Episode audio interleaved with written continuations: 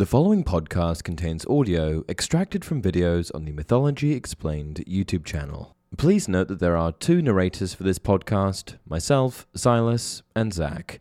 Please enjoy. Hey everyone, welcome to Mythology Explained. In today's video, we are going to discuss the seven heavenly virtues. What virtues constituted the seven heavenly virtues changed over time, so we are going to begin with the first iteration and continue on through to the version that's still predominant today in Christianity. Let's get into it.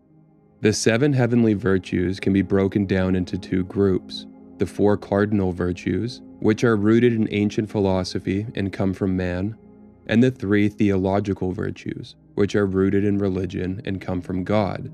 The dividing line between these two groups is the boundary between mortality and divinity.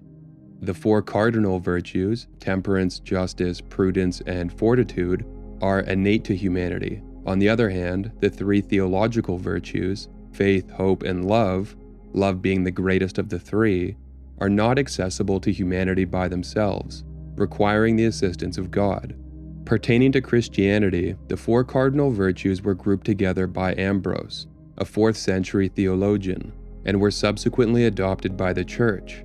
These four virtues stem from a much older philosophical tradition that can be traced back to ancient Greece, beginning to coalesce in the pre Socratic era, then becoming more concrete through the works of Socrates, Plato, and Aristotle.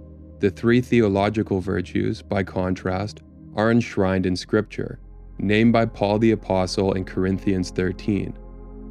So faith, hope, and love remain, but the greatest of these is love. Prudentius, a 5th century writer, wrote a poem called Psychomachia. In this work, the seven virtues are personified as seven women, and the seven vices are personified as seven women. And this story is basically about virtue overcoming vice, each virtuous personification overcoming the countervailing personification of vice. Faith overcomes the worship of false gods, chastity cuts down lust, patience vanquishes wrath, Humility buries pride in a pit. Sobriety counteracts indulgence and invigorates the other virtues. Good works throttles greed, and Concordia dominates Discordia, pinning her tongue down with a spear and halting her breath. You probably noticed that the seven virtues and the seven vices delineated in Psychomachia don't match up with the four cardinal virtues and three heavenly virtues discussed earlier. The reason for this is that Prudentius exercised a healthy amount of creative license, eschewing the traditional list in lieu of his own rendition. And while not accurate in a theological sense, Psychomachia was a seminal work that popularized the concept of the heavenly virtues with medieval writers. It catapulted the dichotomy of virtue and vice into the collective consciousness of the time, giving it unprecedented prominence, adding to the zeitgeist of that era.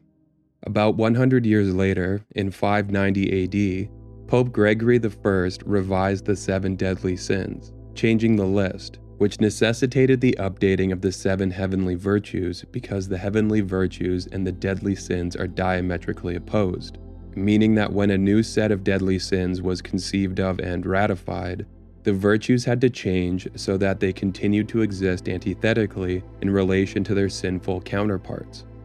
Today, they are chastity, temperance, charity, diligence, patience, kindness, and humility. Chastity involves purity and self control, particularly in matters of sexuality and relationships. Temperance involves moderation and self restraint, particularly in relation to food, drink, and other pleasures. Charity involves the giving of oneself to others, particularly in terms of compassion, kindness, and generosity. Diligence involves a strong work ethic and a commitment to excellence in all aspects of one's life. Patience involves the ability to endure difficult or challenging situations with grace and composure.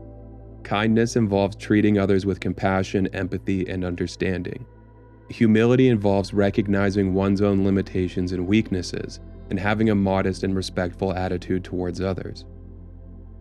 And that's it for this video. If you enjoy the content, please like and subscribe, Thanks for watching.